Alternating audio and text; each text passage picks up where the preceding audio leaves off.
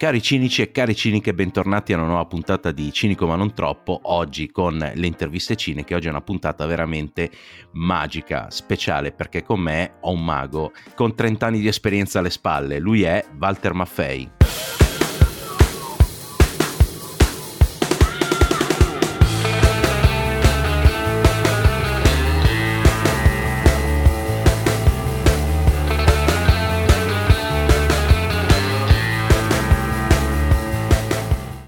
Come stai? Buongiorno a tutti.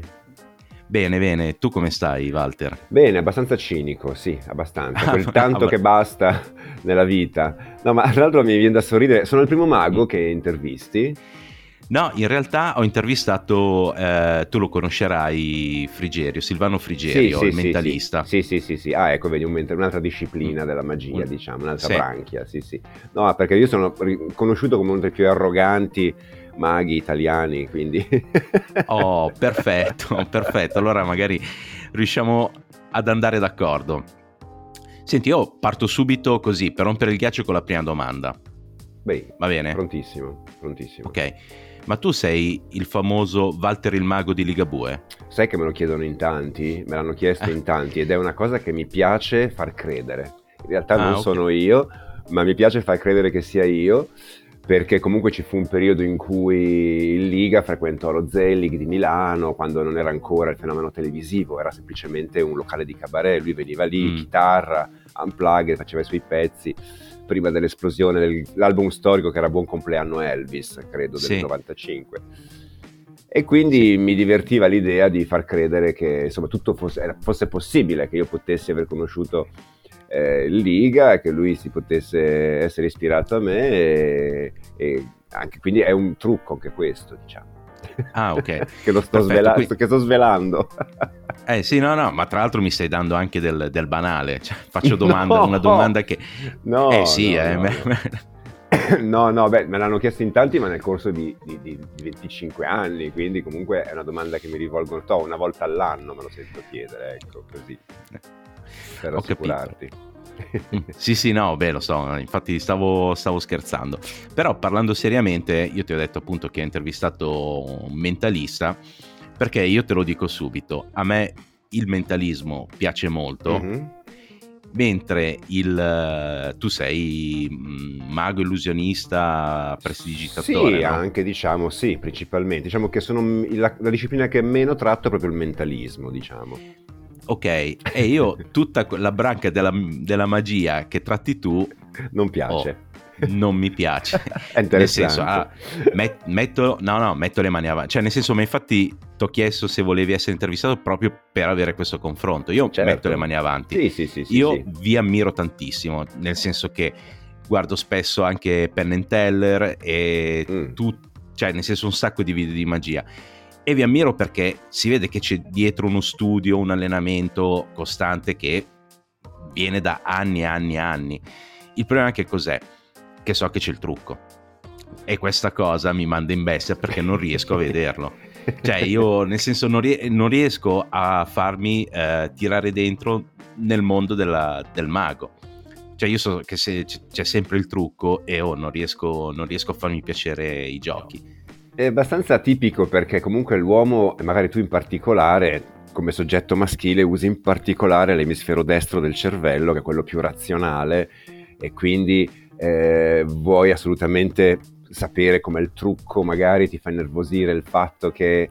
Eh, infatti, guarda, te lo dico con molta leggerezza, il pubblico femminile è molto più portato alla magia perché qua... ragionano con l'emisfero sinistro della creatività, dell'immaginazione e quindi quando faccio un gioco di magia a un uomo mi, vuole, mi chiede sempre il trucco, quando lo faccio a una mm. donna mi chiede subito di fare un altro gioco, subito dopo.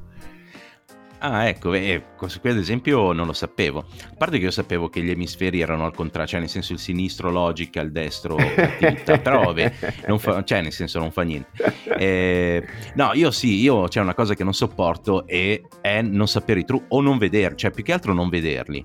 Nel senso io so che in quel momento lì mi sta facendo, cioè io mi concentro tantissimo, oh, non riesco a vedere il trucco. E a me quella cosa lì manda, Beh, in bestia. Quindi non riesci a divertirti a uno spettacolo di un illusionista per quando magari, magari faccia anche dal comedy, comedy magic, quindi tu assisti a uno spettacolo di cabaret con degli effetti magici, quello comunque è un tipo di spettacolo che può essere... Sì comunque anche gradevole, che prendi in un altro modo, oppure anche lì ti riesci a incazzarti sul fatto che non capisci no, il. No, no, no, no, allora, e lì dipende, allora, se, se il mago sdrammatizza tanto, sì, mi piace, nel senso che eh, ci sono quei maghi che sdrammatizzano, che usano il trucco per creare comicità, quella roba lì mi piace, in realtà è proprio il trucco in sé, nel mm, senso mm, il, mm, cioè quello che viene lì e ti dice eh, adesso indovino la carta eccetera, lo so che la indovini, cioè nel senso in qualche modo mi fai scegliere la carta che vuoi tu o comunque la metti dove vuoi tu.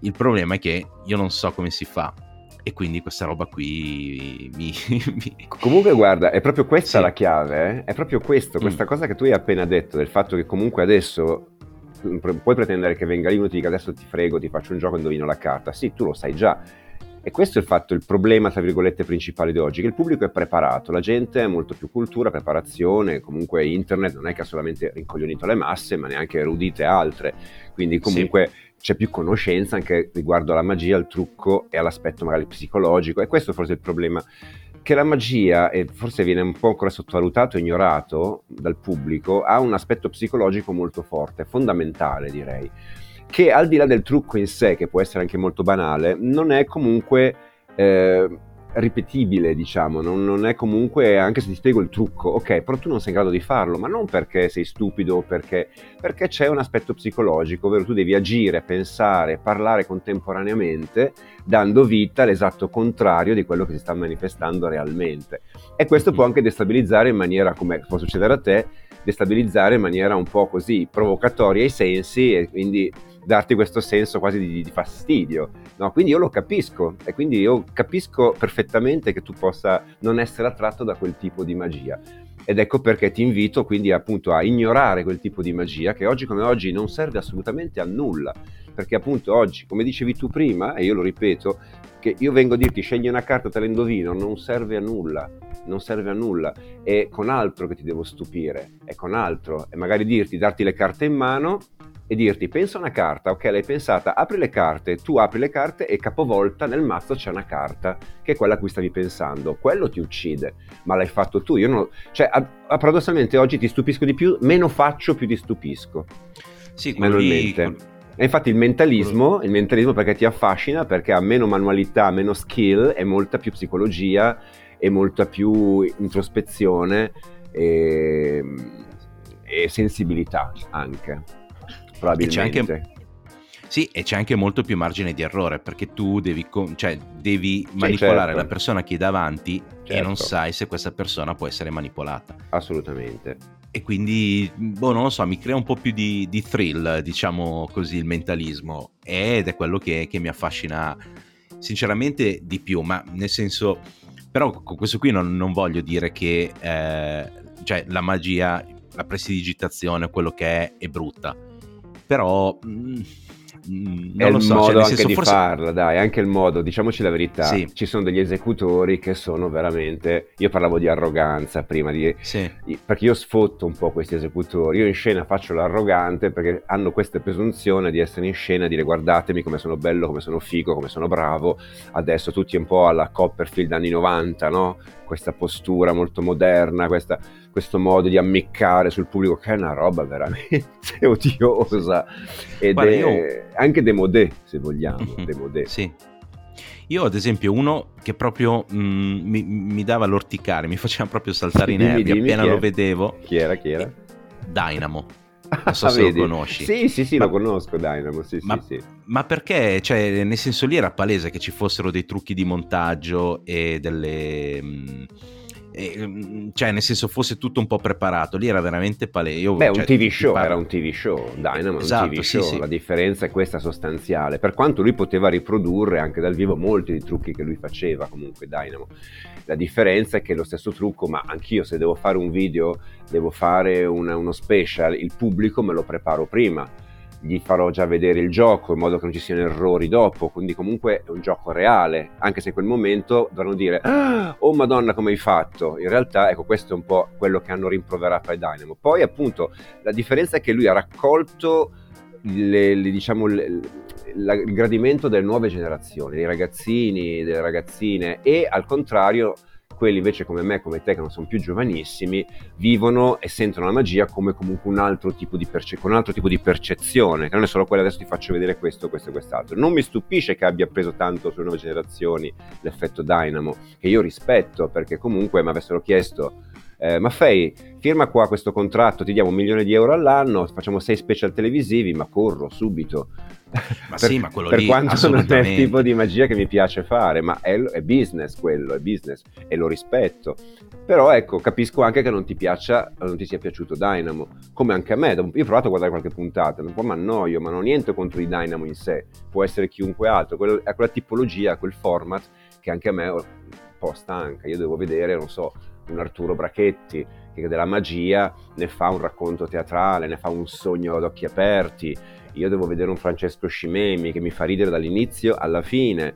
Devo vedere, capisci, questi sono eh, la magia, è comunque una, un'arte teatrale, è, è cultura soprattutto.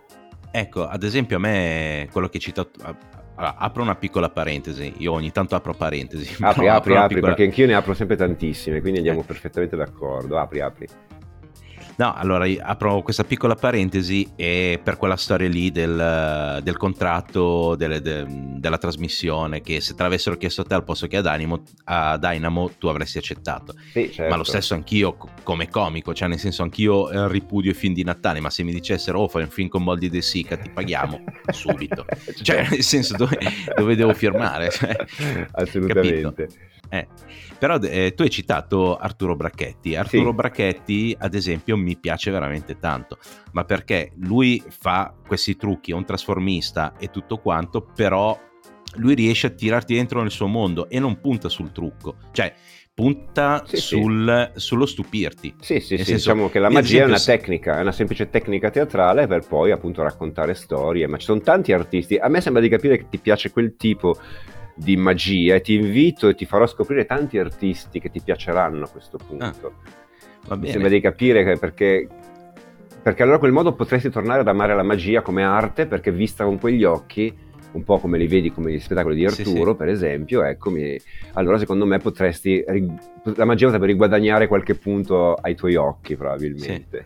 Sì. No, ma, ma, anche in passato, quando David Copperfield era sulla cresta dell'onda, eccetera, io lo adoravo, ma perché tu sapevi che c'era il trucco, no? Però lui non puntava sul fatto che eh, quella cosa lì succedesse veramente. Quella cosa lì succedeva in quel momento, in quel luogo, con lui, no?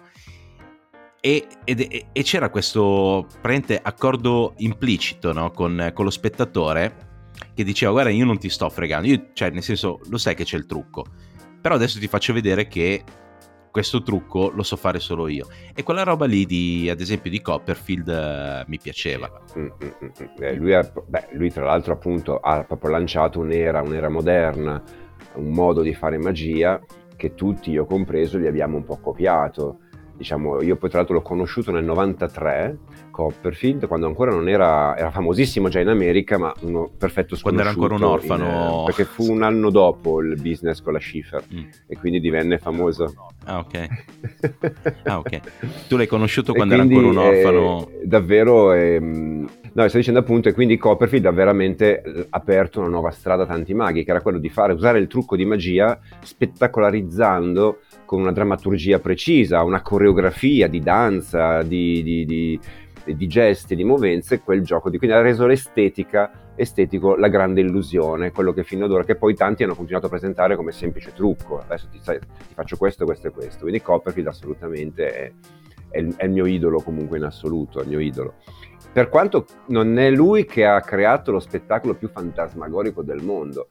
Tu devi sapere che sono due maghi americani, cioè in realtà sono tedeschi, si chiamano Siegfried e Roy, e sono da poco deceduti. Nello stesso anno, uno di Covid e uno di tumore, e loro hanno appunto eh, eh, praticamente costruito lo spettacolo, è costato 46 milioni di dollari, la messa in scena di questo spettacolo a Las Vegas, in cui apparivano tipo 30 tigri bianche, elefanti, eh, veramente un altro genere. Quindi gli americani anche in questo campo, nella magia, hanno svecchiato la magia, Copperfield in un modo e Siegfried e Roy, meno conosciuti magari in Europa, ma chiunque sia stato a Las Vegas avrà visto la gigantografia di Siegfried e Roy campeggiare davanti all'Hotel Mirage, che erano veramente i re della magia.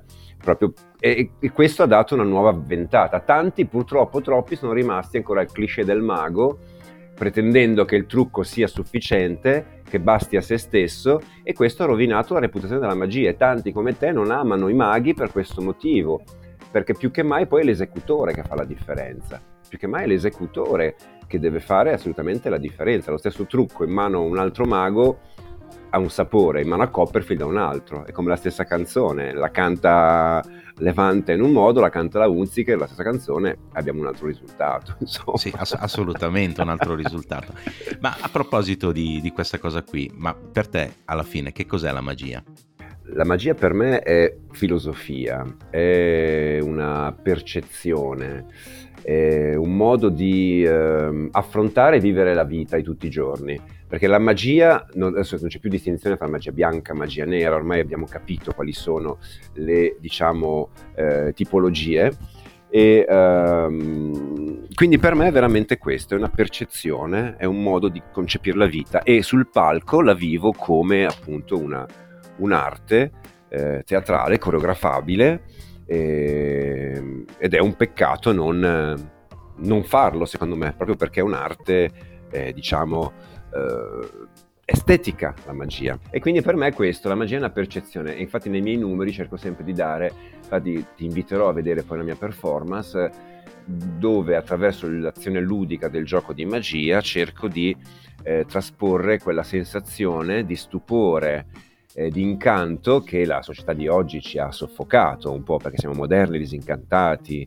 molto inibiti, eh, impauriti anche. Quindi ecco che l'azione magica oggi diventa quasi terapeutica. Sembra di usare un parolone, però sì. io ti faccio un esempio pratico nel mio bosco, nel mio teatro nel bosco, quando la gente viene. Eh, mi guarda con occhi particolari, mi ascolta con orecchie particolari perché è in questa atmosfera, dentro la natura, quindi la magia la vive in modo particolare, poi non ti racconto palle. Ecco, cioè dire questo, io personalmente non sono di quelli che racconta balle alla gente, che, ma anche a livello storico, eh, non sto a romanzare come hanno fatto su Udini che si è morto sul palco, che qui, che là, no, non sto a romanzare, io racconto sì, la verità. quello poi che alla fine è morto di peritonite. Sì, sì, sì, morto di peritonite, ormai lo sanno tutti, quindi finalmente... Sì. Eh, ma quella lì è una, falta, è una falsa leggenda che viene dal film. Sì, con, dal primo uh, film con Tony Curtis. Con, sì, esatto. Sì, sì, sì, con, col primo film. Sì, che lui pare, cioè, nel, nel, senso, nel film finisce, mi pare che lui muore durante il suo spettacolo, que, durante il suo numero, quello che. Della pagoda cinese. Fa, la pagoda. Bravo. Esatto, piena d'acqua, sì. esattamente. Sì, e io ti dirò di più. Eh, la data ufficiale del decesso è il 31 ottobre, la notte di Halloween che sì. per un mago è il massimo, chiaramente, morire la notte di Halloween. E ti dirò di più, questa è una mia personalissima supposizione che porto da anni nelle conferenze, nei circoli di magia, che divulgo e che quindi lo dico a te come l'ho detto già anche proprio agli organi ufficiali del mondo magico. Siccome lui morì in ospedale, la febbre si alzò sempre di più, poi morì di peritonite, ecco, secondo me lui morì il 29, il 30, ma ne fu data notizia il 31 per continuare a alimentare la leggenda di Udini. Quindi non lo dico né con cattiveria né con maldicenza, lo dico no, semplicemente, no, certo. anzi, con quasi ammirazione, perché davvero sino alla morte probabilmente, insomma, poi erano tempi in cui quelli erano i tempi degli eroi, no? Davano sì, la vita, sì. no? tu guarda anche l'Interberg, la traversata oceanica in aereo, cioè, guarda, cioè veramente cose incredibili.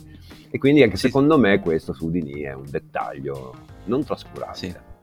No, a me piace molto il fatto che, ad esempio, Udini abbia pensato preventivamente alle, a quello che sarebbe successo dopo, nel senso che lui per smentire tutti i falsi maghi, i medium, eccetera, si era messo d'accordo con la moglie, far sedute spiritiche con eh, il messaggio, quello cifrato, eccetera. Quella cosa lì, è, secondo me, alimenta molto di più la, la leggenda di, di Dini. Certo, certo. Esatto, sì, più, più che il giorno eh, del, della sua morte. Esatto, esattamente. Poi considera che in quel momento lo spiritismo era una disciplina molto popolare, molto in voga, Eh, ecco perché lui si attirò le inimicizie di molti medium, perché ne smascherò sì, sì. a centinaia.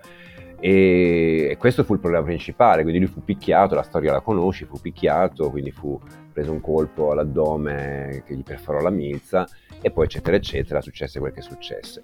Eh, lui ebbe delle intuizioni a doppia, questa fu la sua seconda intuizione, lo spiritismo, questa sua seconda mm. carriera, perché la prima intuizione invece geniale, davvero lì fu geniale, quella di farsi appendere per i piedi con una camicia di forza, testa in giù per i grattacieli, l'intuizione doppia, perché intanto la camicia di forza era uno strumento realmente utilizzato nei manicomi. Sì. Era, oggi ho visto come uno strumento di spesa. Ecco, anch'io se vedo un esecutore che mette la camicia di forza, se la leva, oggi mi annoio, ma sbadiglio. Perché non, eh, ma perché l'abbiamo vista, rivista, eh, stravista vedi, in tutte vedi, le salse. Vedi, vedi che anch'io sono un po' dalla tua parte riguardo sì, a certi sì. aspetti della magia.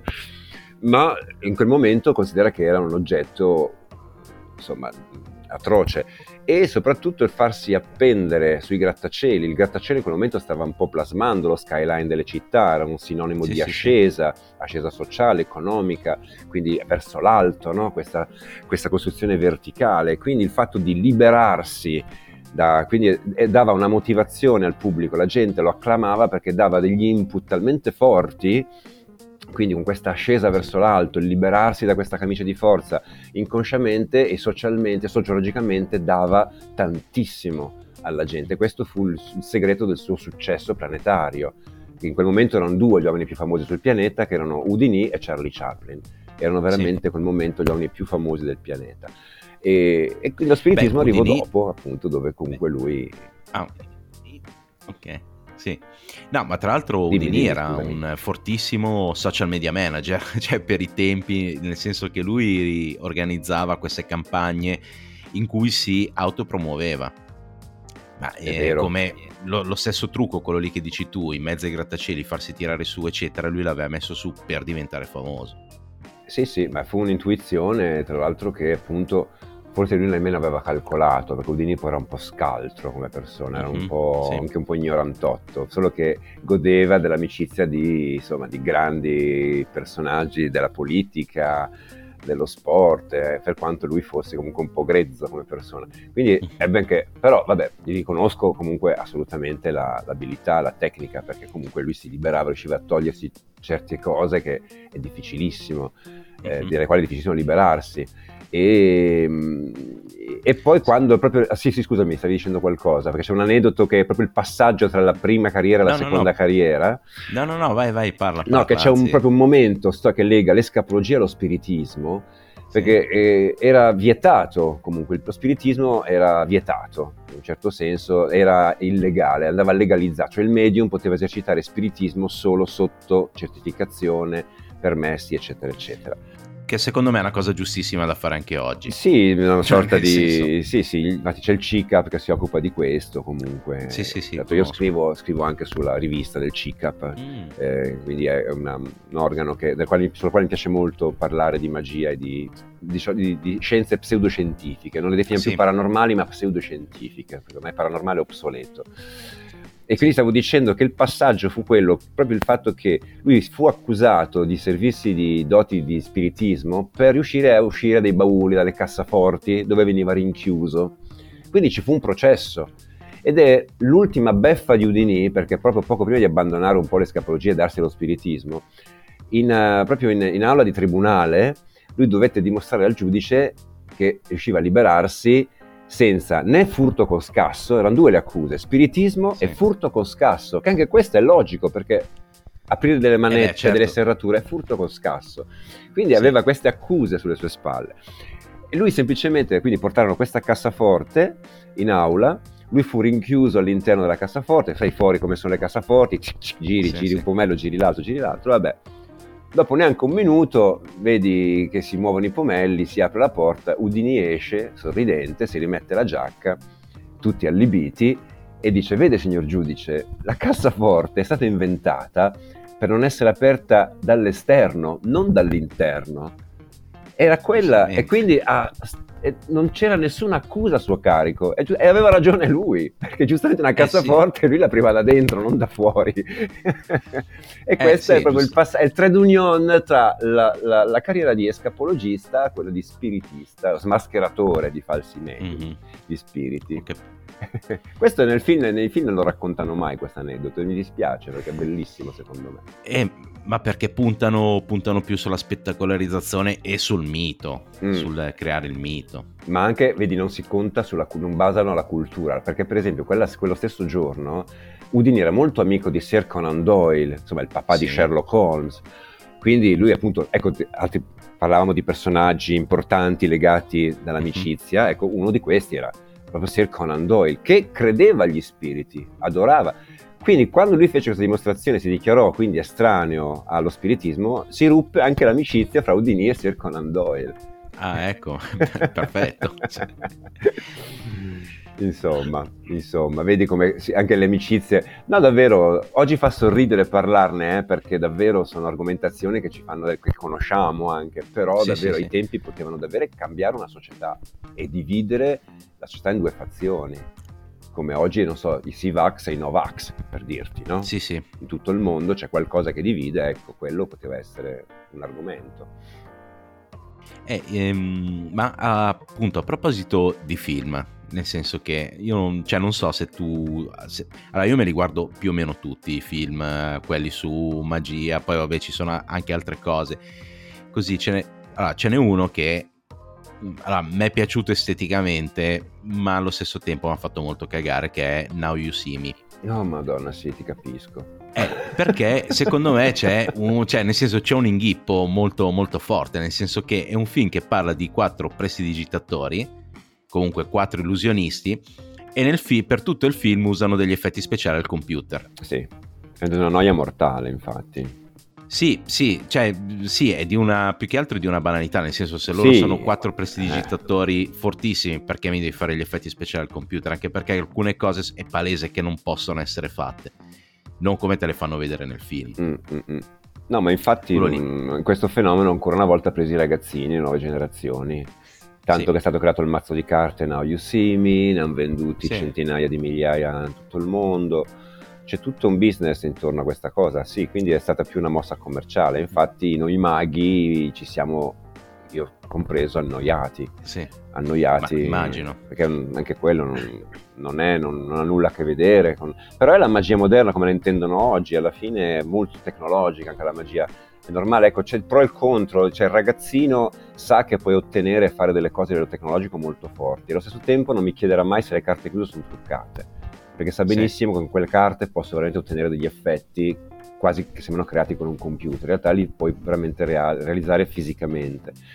E mentre magari ancora il vecchio di paese, magari in dialetto, ancora mi dice: Eh, che carte lì, quelle carte lì, sì, sì, ti do io le mie, vediamo se sei capace. C'è ancora un po' quell'atteggiamento di sfida, no? Che è un preconcetto, eh no? Un preconcetto, tra l'altro, questo. Quando eh invece sì, ma per, perché noi pensiamo sempre che ci sia, io mi metto dalla parte dei vecchietti di paese, che ci sia la truffa, cioè che tu in quel momento lì mi stai fregando. Sì, è vero. Cioè, è vero, il problema non è se riesci a fare il trucco, il problema è se riesci a fregarmi. È vero. È lì la cosa. Infatti c'è il preambolo che faccio in tutti i miei spettacoli, quando inizio sì. chiarisco subito, io non, so, io non sono qua per sfidarvi, perché ci sfidano già là fuori tutti i giorni, quindi non sono mm-hmm. qua per sfidarvi, ma cercare un rapporto empatico, quindi non voglio ingannarvi, ma incantarvi. Quindi il primo che mi dice mi fa incazzare, mi incazzo mi incazzo io, mm. perché non è lo scopo, quello di farti incazzare non è lo scopo, quello di procurarti un fastidio o farti sembrare che io ti stia sfidando e imbrogliando, assolutamente no, è una condivisione, voglio giocare con la tua intelligenza, con i tuoi sensi,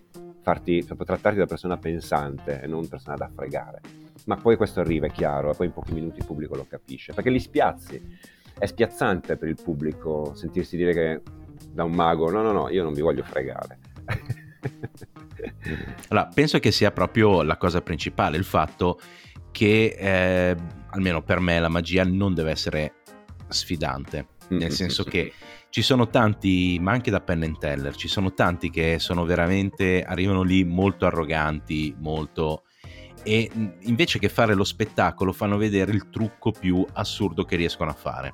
Sì. No? Sì, sì, sì. sì. Allora, ci sono alcuni trucchi che dici cioè, io dico chapeau, cioè nel senso sei stato bravissimo a pensarlo, ad allenarti, a riuscire a realizzarlo, a riuscire a realizzarlo in televisione, con le telecamere che ti inquadrano, eccetera. Io non sono riuscito a vedere il trucco e tutto quanto, però proprio l'atteggiamento in quel caso lì è molto fastidioso. Sì, sì, assolutamente. È proprio la cosa che, cioè, che mi dà, fa- cioè, forse è quella lì, più che la magia in sé è l'atteggiamento di alcuni, eh, di alcuni che... della categoria. Cioè, io non voglio farti litigare con nessuno, eh? cioè, nel senso, sono, no, no, ma io sono il primo che li sfotte. Guarda, che io ho fatto anche uno sketch comico proprio sull'arroganza del mago in scena e che, dove, dove, io ho vinto anche dei premi nei concorsi di magia. Cioè, io vado nei concorsi di magia a sfottere i maghi e mi danno il premio.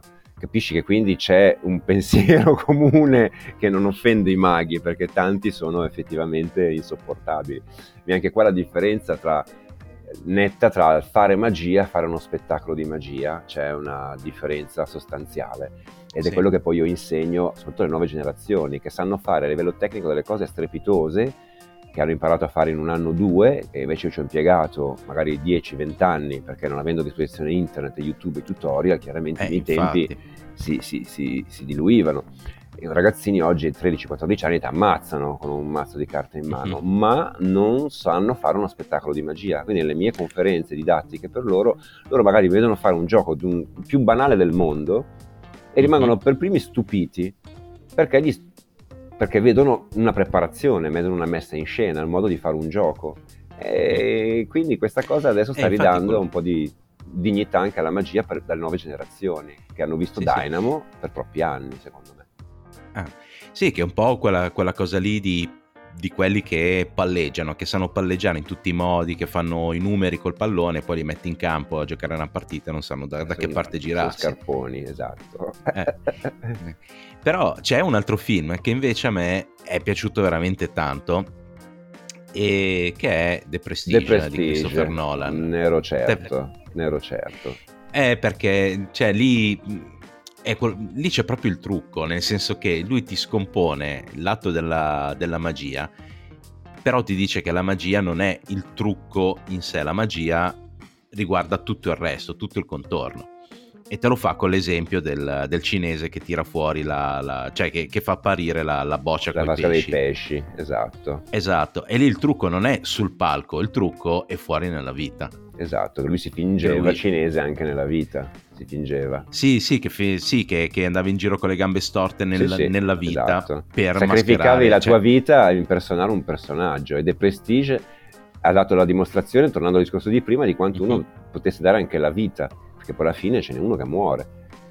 Quindi alla fine... Sì, ce ne sono, sì, ce ne sono un gemello, sì, sì, è vero. diciamo che però uno sopravvive ma uno la, si sacrifica quindi è, ed è ben fatto. Infatti ero certo che ti fosse piaciuto questo film, da come stiamo parlando di magia, ero eh. certo che ti fosse piaciuto perché lì esatto c'è l'interpretazione proprio della magia, del trucco, poi anche che ti va a smontare l'idea del trucco che ti, che ti fai, perché poi alla fine, fino alla fine, tu rimani bleffato con questo film, no? quando poi scopri sì, sì. e cominci a scoprire che c'è il sosia, che c'è il gemello, che è il dito mozzato, tutti tanti piccoli dettagli che dici ma tu guarda, il trucco è niente trucco è niente, esatto. è tutto quello che c'è intorno, è tutto quello che c'è. Ed è proprio quello, quello che torna oggi, che saper fare un trucco non è nulla, è la presentazione la cosa essenziale, tutto quello che gli metti intorno. E quel film ne è la prova, la dimostrazione. Sì. E tra l'altro Ma è proprio infatti... una rievocazione vera, è proprio era così, eh, davvero. A teatro si andava in abito elegante a vedere i prestigiatori, che era qualcosa sì, sì. di prestigioso. Ecco dove nasce il termine anche prestigiatore,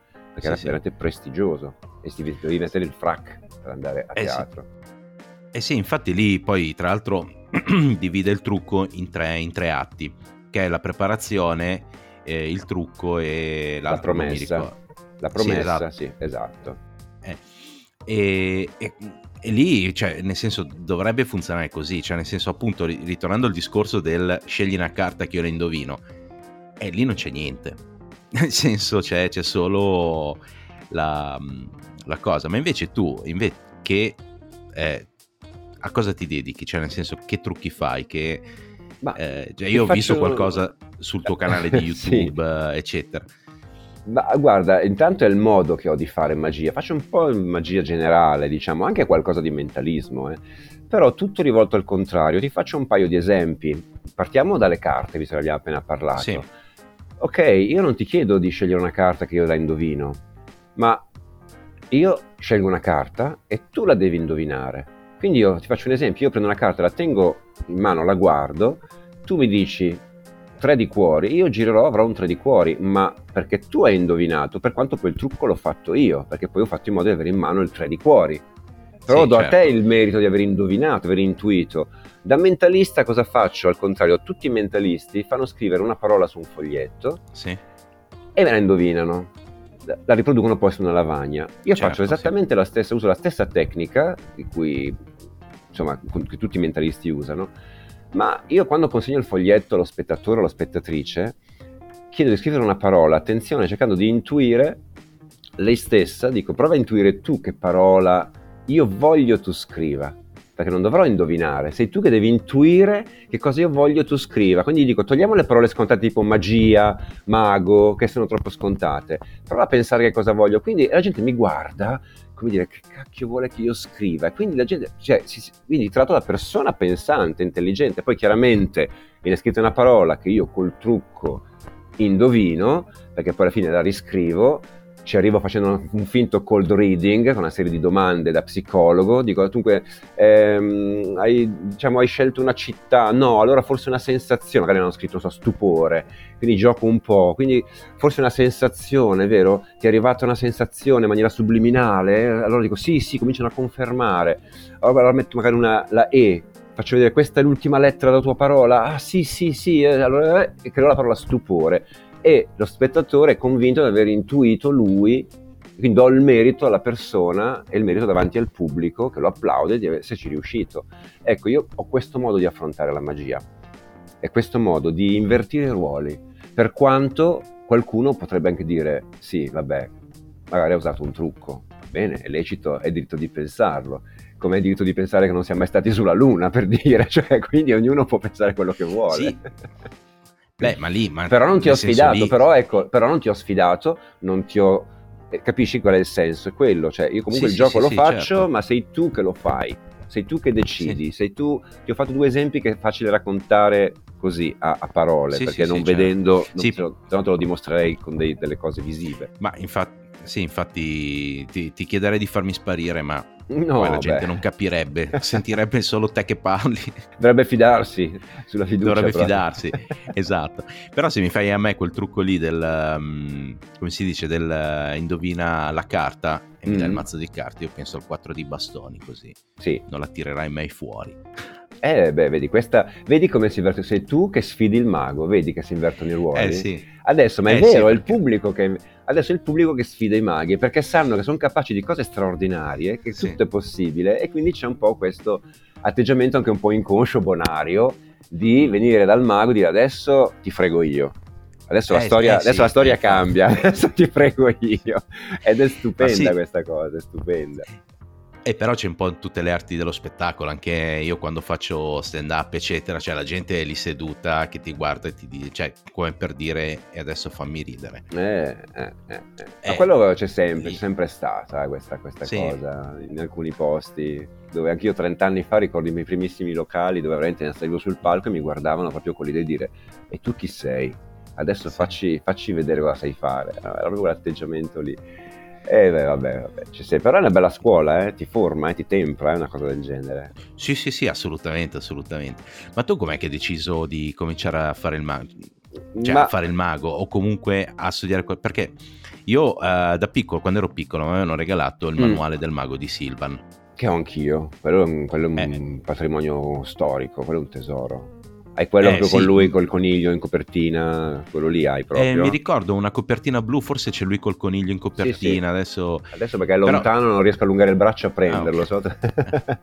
no, perché io avevo provato a imparare un po' di trucchi, ma erano troppo, cioè a parte che ero piccolo, quindi poi io ho le mani tozze e quindi cioè, non, non riusci... io non riesco neanche a mischiare le carte senza appoggiare. Beh, ma quello non è un problema, eh. quello delle mani, della forma delle mani non è un problema. Ci ah, sono okay. maghi che hanno mani bruttissime, goffe, fanno cose, anzi forse riescono a fare compiere cose più difficili perché la forma, la, formula, sì. la, la, morfologia delle mani gli permette di fare cose che magari altri non riescono.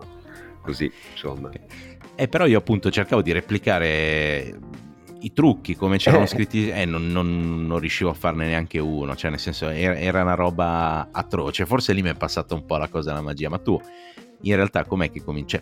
Eh, ma sai, quando sei bambini credo si provi a fare un po' tutto, no? Suonare, mm. cantare, a fare magia un po', poi si molla lì, no? Chiaramente. Sì. Invece ho scoperto, ho notato che a me piaceva, mi trovavo bene, ma è nata come sensazione l'idea di fare magia, perché considera che io ero bambino negli anni 70, negli anni di piombo, sì. che erano anni in cui insomma si vedevo, vedevo spesso gli adulti piangere perché insomma omicidi, attentati, insomma erano anni terribili in Italia quelli. E allora erano gli anni in cui arrivò Silvan in televisione. E quindi quando usciva Silvan in televisione vedevo gli adulti sorridere, sognare, ridere, cioè dimenticarsi, i miei genitori compresi, ecco. Quindi a me affascinava quell'uomo, quindi io non vedevo in lui il mago, quindi in lui da bambino non, non vedevo in lui la figura del mago, ma la figura di un uomo con un potere, cioè aveva il potere di rendere felici le persone e quindi questa roba mi faceva impazzire.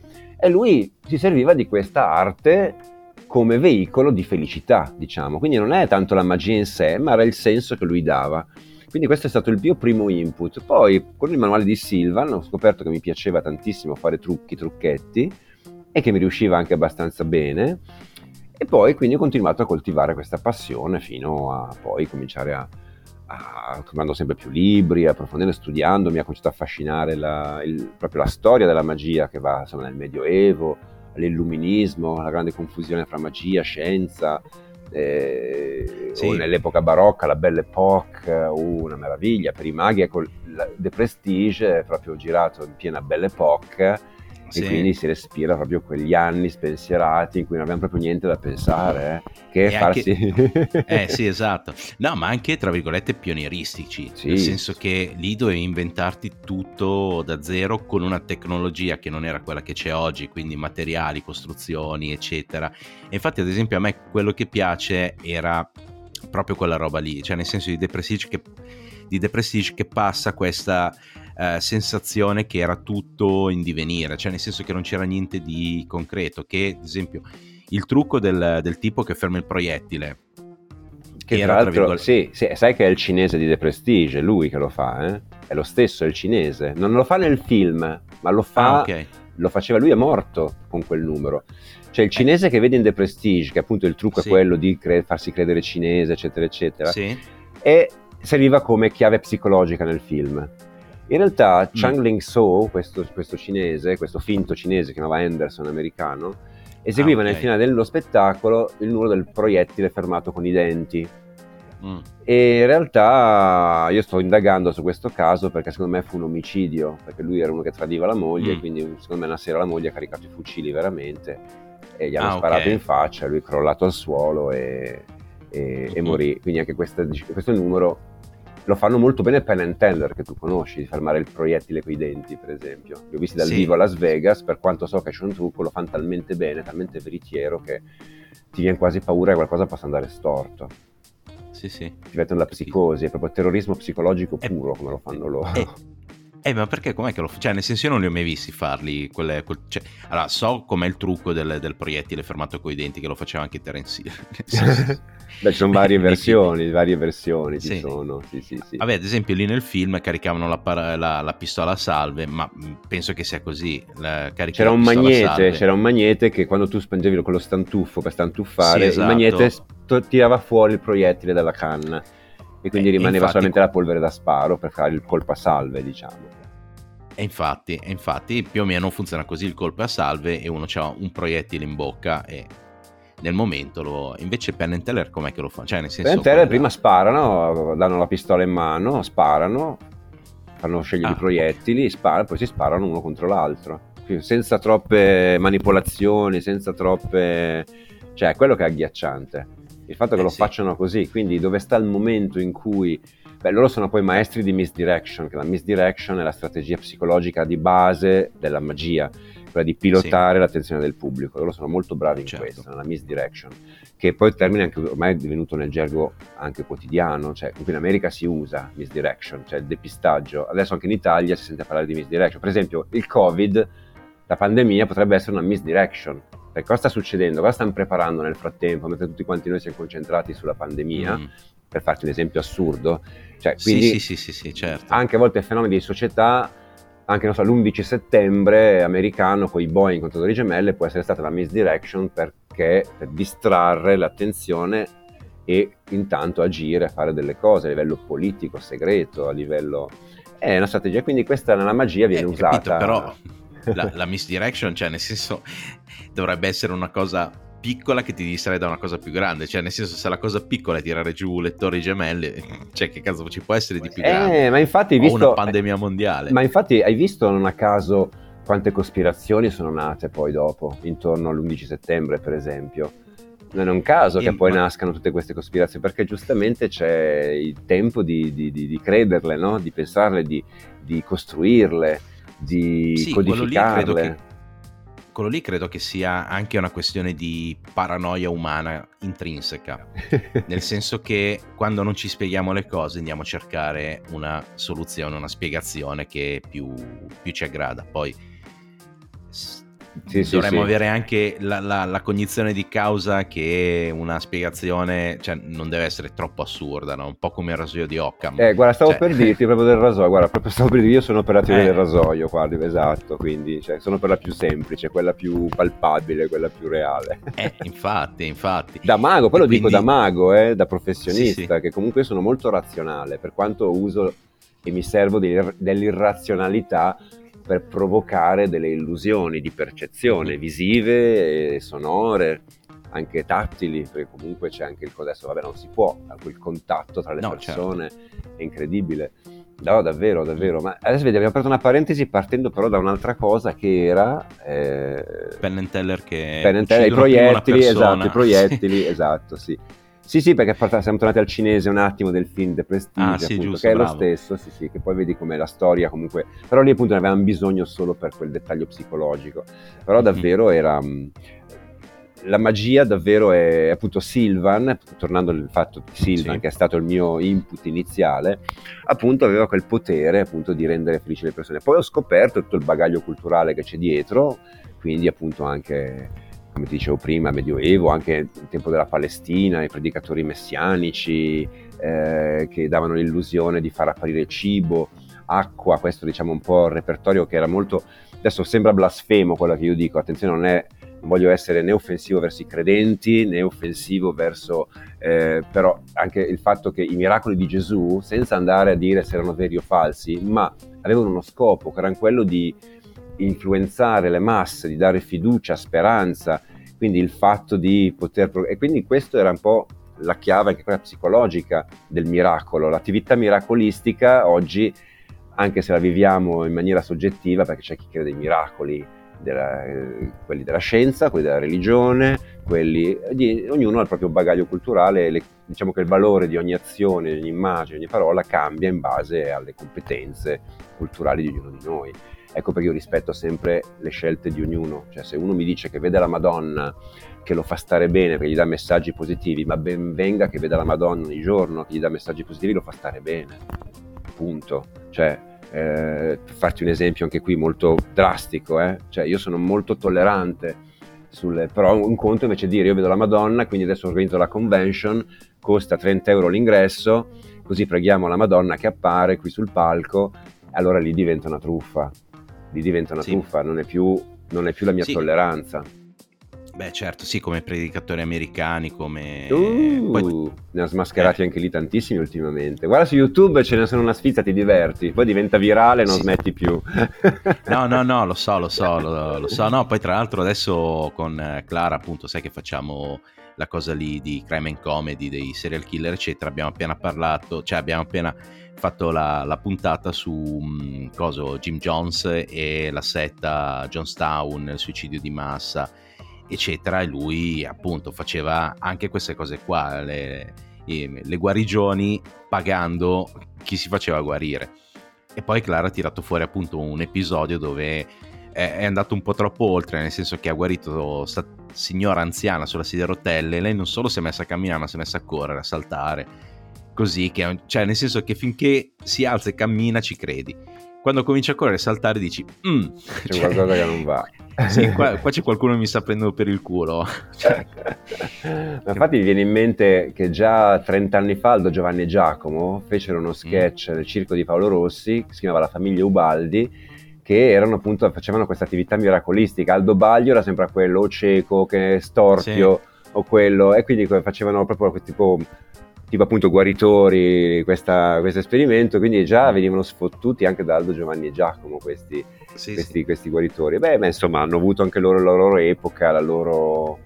La loro insomma, sì, il loro momento. E purtroppo loro epoca ci sono ancora, ma perché siamo in un, un, periodo talmente disperato che la gente ha bisogno di credere in qualsiasi cosa. Eh sì, quindi... Esattamente questo. Quando si è disperati si è capaci, si è pronti a credere a qualsiasi cosa, aggrapparsi a qualsiasi speranza. Perché quando sei uno disperato veramente non hai più nulla da perdere, veramente sei pronto a credere a qualsiasi cosa. Ecco perché un altro motivo per cui io rispetto molto le, le, le, le, prese di posizione degli altri, quello che uno crede, che non crede, uh-huh. perché comunque se prova e dice quello ci sarà un motivo, perché la vita l'ha sì, portato sì. a quello e di conseguenza già può essere drammatico no? la sua situazione e quindi posso anche solo, magari solo, magari, non dico compatirlo perché magari sembra una cosa, no, però anche dire, caspita, se avessi avuto più fortuna dalla vita, magari avresti un'apertura mentale diversa, avresti, però è vero che è anche vero che insomma ci sono persone che hanno avuto molta, molta sfortuna nella vita, ne ho viste tante, che già da giovani certo. si ammalano, di conseguenza cominciano, quindi poi si avvicinano a determinati modi di pensare, quindi anche un po' sulle circostanze della vita, insomma. Ecco sì, perché... sì, beh, certo, noi siamo il frutto del nostro passato, eh, cioè noi siamo così per quello che ci è successo, per, per il nostro trascorso, eccetera. Però, tornando a cose più allegre e divertenti sì. di queste, tu adesso in che cosa sei impegnato? In questo momento sto facendo un reloading professionale proprio perché il live cambierà, cambia il mondo, sta cambiando, quindi anche lo spettacolo live diventerà una cosa un pochino più di nicchia, tutto legato all'eventistica, saranno sempre meno, già erano pochi prima, ma saranno sempre meno i locali che offriranno magari appunto stand up, musica dal vivo perché questa pandemia, quest'ultimo anno, ha abituato anche la gente all'uso del web, anche a farla. Ma io stesso mi ci metto. Io, la prima cosa che non facevo prima era tipo fare io, mandare e ricevere bonifici col computer, fare la spesa, ordinare le cose. E questo cambia radicalmente la percezione del pubblico. Quindi mi sto preparando per questo e sto lavorando molto di webbing, quindi molto web, molta anche col volontariato. Prima andavo negli ospedali, adesso ho 4-5 ospedali collegati insieme con i bambini che hanno gli iPad in camera e quindi gli faccio questa, quindi c'è anche un risvolto positivo, diciamo. Questo è il futuro. Il live comunque non morirà mai perché sarà sempre una cosa bella, sarà magari meno frequente, ma non posso più contarci per poterci campare, poter vivere, quindi sto cercando delle alternative. E questo è un appunto l'uso del web a livello sia didattico che anche di, professionale, insomma. E, e, poi invece per il live sto appunto, ho deciso di mettermi in proprio, sto aprendo il mio, mio teatro, eh, ci sto lavorando ancora, l'ho già aperto l'estate scorsa all'interno di un bosco sulla riva del lago di Varese, quindi è un teatro che è raggiungibile solo facendo una passeggiata in riva al lago, quindi obbligo la gente che a bello. fare questo esercizio yoga, quindi è proprio un'esperienza sì. venire a vedere il mio spettacolo nel bosco, perché devi fare eh beh, ma... un certo percorso e arrivarci. Eh, ma li prepari, li prepari eh. bene, cioè nel senso arrivano che sono già pronti, eh, diciamo. Ma infatti, guarda, ne parlavo proprio con Clara, visto che hai citato Clara, sì. ne parlavo che infatti davvero quando le persone vengono lì, lo stesso pubblico che viene lì nel bosco, nel mio teatro nel bosco, quindi immerso nella natura in cui la magia comunque si rivela nella maniera più sublime, proprio nella maniera perché sei proprio incantato e ti va anche di credere. Ecco, magari ecco, uno come te che per esempio questo sentimento un po' di astio verso, in questo contesto secondo me la prende proprio perché vedi che intorno al gioco di magia c'è tutto costruito a un'ambientazione, cioè ti porto lì per vedere quel gioco di magia, ma devi arrivarci fino lì, quindi non è che si basa solo sul gioco e quindi magari ecco uno scopo diverso e quindi la gente ascolta e ti guarda con certi occhi, ma le stesse persone se mi vedessero in un centro commerciale, a una festa privata, a una convention aziendale, probabilmente non mi cagherebbero di striscio mm. o magari non sì. mi darebbero in non mi ascolterebbero con quello stesso input, con le stesse orecchie, eh, me ne sono certo, ma non è colpa loro, è la condizione in cui viviamo. Quindi ecco che ho bisogno di vedere pubblico vero, gente vera che si ritrova, che si avvisce un attimo e portarli lì mi permette di comunicare ancora con le persone. Perché invece a una festa o a una convention, il primo che prende le carte di mano gli tira una scarpata in bocca. E siccome sta certo. per accadere ho smesso. Ah, perché okay. eh, ci sono persone molto maleducate che, eh, maghetto, vieni qua, fammi vedere, ti metto le mani in tasca. Oh, ma io veramente, siccome mi ha, fatto solletic- mi ha solleticato una mano più di una volta, mm. ho avuto il formicolio, è meglio che sì, pianto sì. lì, perché sennò veramente finisce eh, male. È eh, l'educazione, sì, manda, è, ecco, una delle cose che mi manda più in bestia è proprio la maleducazione. Io sono eh, molto eh, bigotto solo... su questo, proprio bigotto su questo. Ma non è una questione di essere bigotti, non è neanche una questione di maleducazione, è una questione che eh, alcuni pensano che visto che sei lì a fare uno spettacolo, sei il loro pupazzetto. Quando in, realtà, mm. quando in, realtà, tu stai lavorando, cioè nel mm, senso mm. tu metti insieme uno spettacolo dopo anni di preparazione e il tuo è un lavoro e lo affronti anche se fai ridere, anche se, se scherzi, lo affronti con un piglio professionale. Esatto. E, e, a tanti a questo, cioè, e a tante persone questo non arriva. Mm, mm, mm. Ma non per colpa tua, proprio perché sono loro così. Cioè, nel senso tu sei lì a fare uno spettacolo, allora sei un pupazzetto, ti possono prendere in giro, possono metterti le mani in tasca, possono rubarti le carte, no? Dai, te lo faccio io il gioco. Esatto. Così. Esatto. È la stessa cosa che succede anche a noi quando siamo sul palco, che c'è quello che, ah no, adesso ti faccio ridere io. Ne dico io una, ne dico io una, esatto. Eh, ne dico eh, io certo. una, o si sente in diritto di, di parlare perché tanto... Mm, e, mm, mm, mm. Però in realtà di, dietro uno spettacolo di, di, magia ancora di più, però di stand up c'è magari un anno di preparazione, un anno di scrittura, un anno di open mic in cui sei lì a provare i pezzi, a cambiare la battuta, a vedere se quella parola funziona meglio dell'altra e immagino che con la magia sia ancora più eh, ampia la, la, la, cosa, è più faticosa anche pre- la preparazione. È più rischiosa forse perché rispetto a chi scrive un testo che comunque parte mm-hmm. dall'inizio di scrittura sì. e di, di stesura di un testo, di interpretazione, il mago è costretto a provare anche un pezzettino col pubblico, altrimenti non puoi capire la reazione. Quindi hai più rischio di fare un flop o di avere una reazione nulla o poco, sì, sì. proprio perché infatti i laboratori di magia che io ho da sempre animato e organizzato sono serviti proprio come palestra per provare dei numeri di magia e quindi il pubblico anche sapendo già prima, quindi lo devi preparare, che è un laboratorio per cui i maghi vengono a preparare un numero, lo stanno adattando per i tempi televisivi, lo stanno... Eh. E quindi ecco, a quel punto passava meglio, ma è molto più rischioso per un mago dover provare un numero, scrivere un numero, perché devi per forza far vedere. Sì, sì. Per vedere sì, l'effetto. Beh. Come anche una battuta vedere se fa ridere, chiaramente, o se arriva, ma per la magia è, è un po' più, più complesso, un po' più rischioso, diciamo. Sì, sì, sì.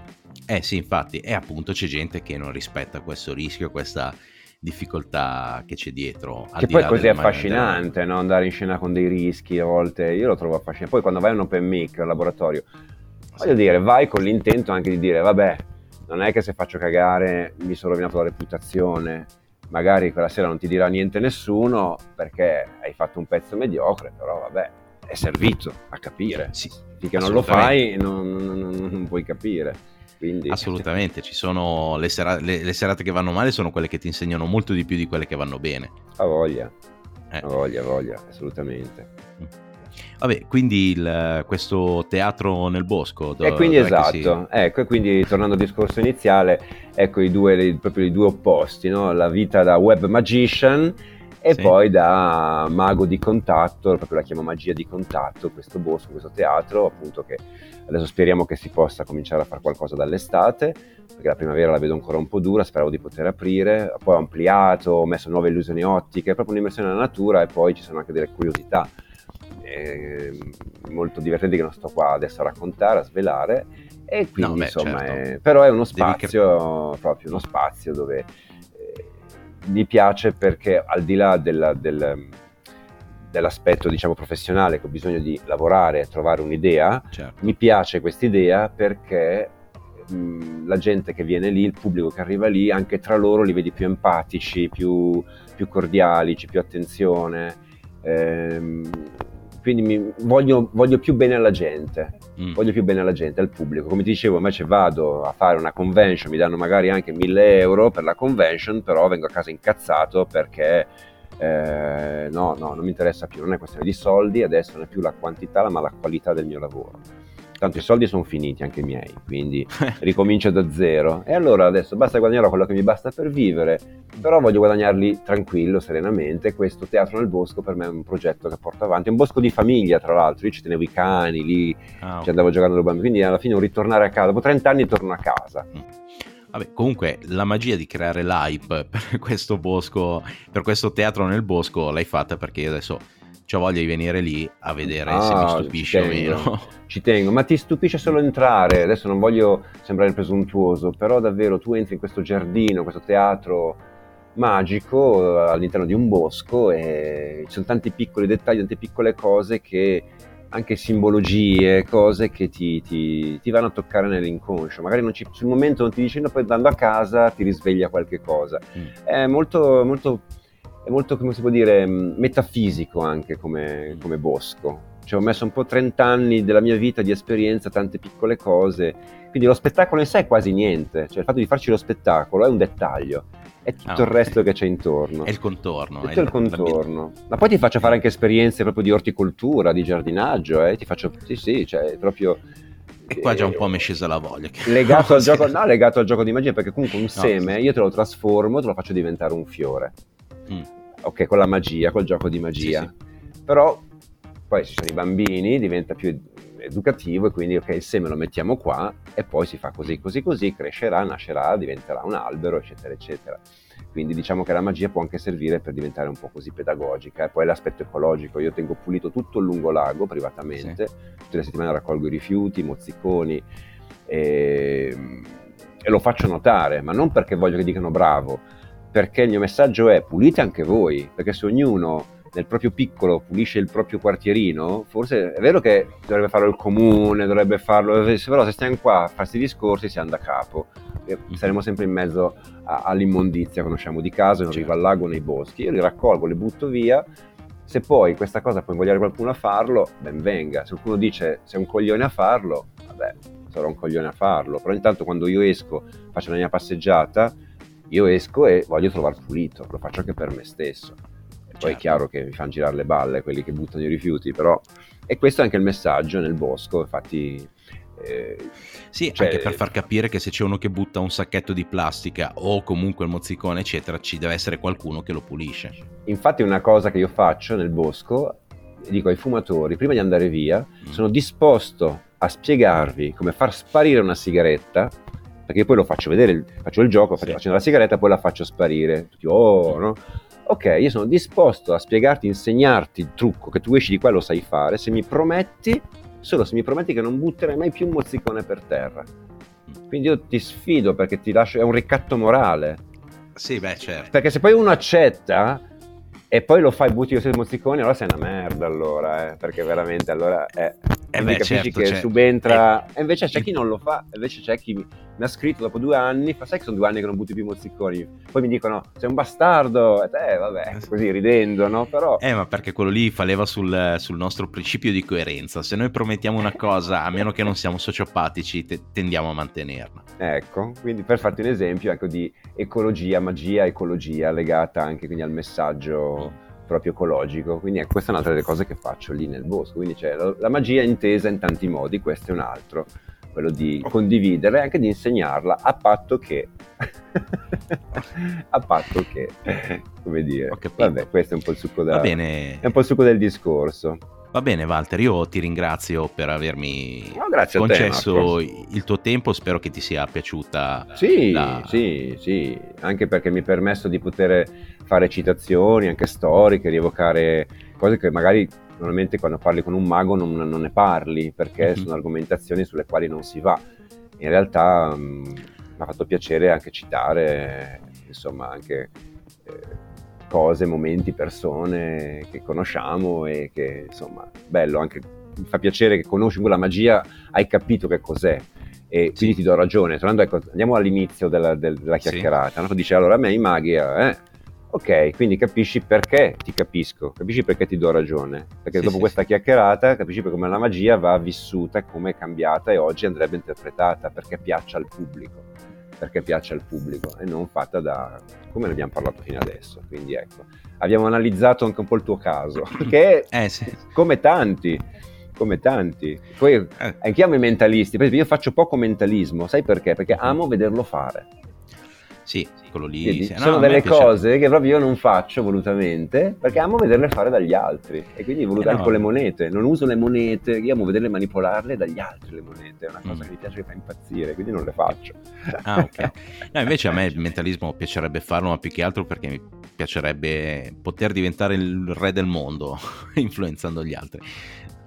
Puoi farglielo credere. mania di grandezza. Puoi farglielo credere comunque. Eh sai che comunque sai, il numero uno è Tesei, sai che il numero uno è Francesco Tesei dei mentalisti, che tra l'altro sì, appunto io mi vanto un po' di aver dato così un contributo all'inizio della sua carriera, gli ho, organizzato una delle sue prime date a Milano, l'ho organizzata io, ah, ecco. proprio perché vedevo in lui questo potenziale, ovvero questa cosa che tu non sei solo un mentalista che fa degli effetti, ma vai dentro le persone, non a caso ha avuto un seguito immediato, perché le persone sono state coinvolte nelle cose che lui fa e mm-hmm. come le fa.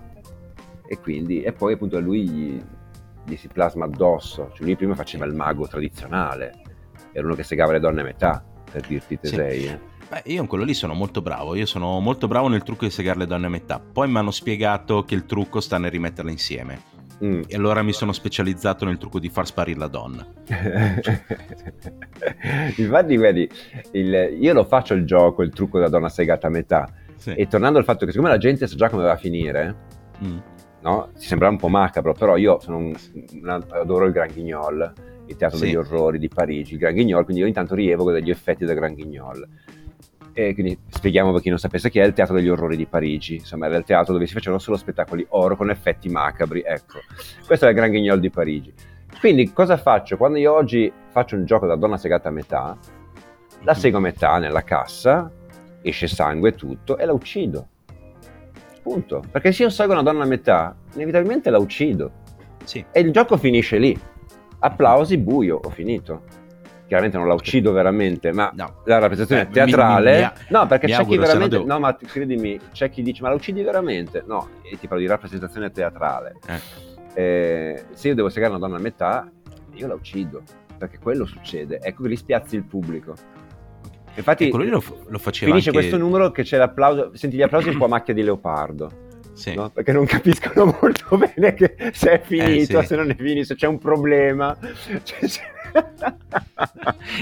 ecco quella cosa. Ma quello lì lo faceva anche David Copperfield, però su se stesso, che si faceva segare a metà, poi sembrava morto e poi sì, riprendeva vita. Però lui si ricomponeva, però si ricomponeva. Sì, sì, si ricomponeva, sì, no, sì, no. sì.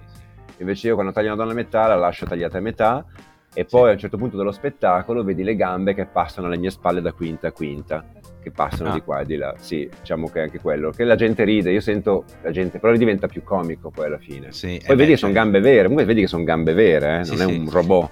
Sì, però c'è un'illusione un ottica che ti permette beh, di certo. far vedere ah, una cosa. Quindi ecco, io la vivo così la magia, per farti mm. un altro esempio. Comunque è uno spettacolo, eh, vedi, è uno spettacolo. È un riprodurre, un rimettere in scena cose già viste già, quindi se il pubblico conosce, sa già, eh, è giusto spiazzarlo, è giusto spiazzarlo, come il gioco degli anelli che si incatenano, i cerchi che si incatenano e si liberano. Uh-huh. Io non lo faccio, do in mano, io lo faccio con i bambini, do due anelli in mano a un bambino, li controlla e poi nelle sue mani si incatenano. Questo uh-huh. ammazza gli adulti, li ammazza, perché non se l'aspettano, perché non lo sto facendo io, lo sto facendo poi è chiaro che glielo faccio fare, ma faccio sì, sembrare certo. che sia lui a farlo okay. e, e, quindi li spiazzi. Quindi oggi fare magia è molto, ci vuole un po' di abilità e capire di anticipare il pensiero del pubblico. Oggi fare magia è anticipare il pensiero del pubblico. Beh, certo. Mai, più che mai, ma più che mai. Va bene Walter, io ti ringrazio ancora. Grazie a te. Grazie dov'è a te. che possiamo trovarti o comunque avere anche l'indirizzo del, del teatro nel bosco? Allora, mm, il bosco si chiama Bosco Segreto e la mail è molto semplice che è boscosegreto chiocciolalibero.it io mando tutte le informazioni. Poi comunque sui miei social, su Facebook e su Instagram, io quasi espressamente promuovo il Bosco Segreto e quindi comunque uno nel, se mi segue poi nel tempo vedrà che ogni tanto pubblico anche dei lavori che faccio, le, le, i, i progressi, tengo un po' aggiornato. Non c'è un sito web, diciamo che va molto più veloce col social adesso. Se uno ci sta ascoltando, mi segue, eh, inevitabilmente poi vedrà e mi scrive dov'è, io ti scrivo, ti rispondo, ti dico vieni lì, vieni lì, vieni lì, te lo spiego proprio come arrivarci. Sono di quelli che proprio prende a cuore anche la comunicazione. Il, il, il, diciamo. singolo, il singolo spettatore. Sì, sì, sì, sì, diciamo che, beh, chiaro, poi vengono 30-40 persone, venissero centinaia di persone, ho bisogno di qualcuno che lo faccia per me. Però io sono il mio ufficio stampa anche, faccio tutto io, anche il mio ufficio stampa e prenotazioni. Quindi uno parli pure con me, non c'è problema. è un lavoro, è un lavoro anche quello, eh. Eh beh, sì, ovvio, ovvio, sì, anzi.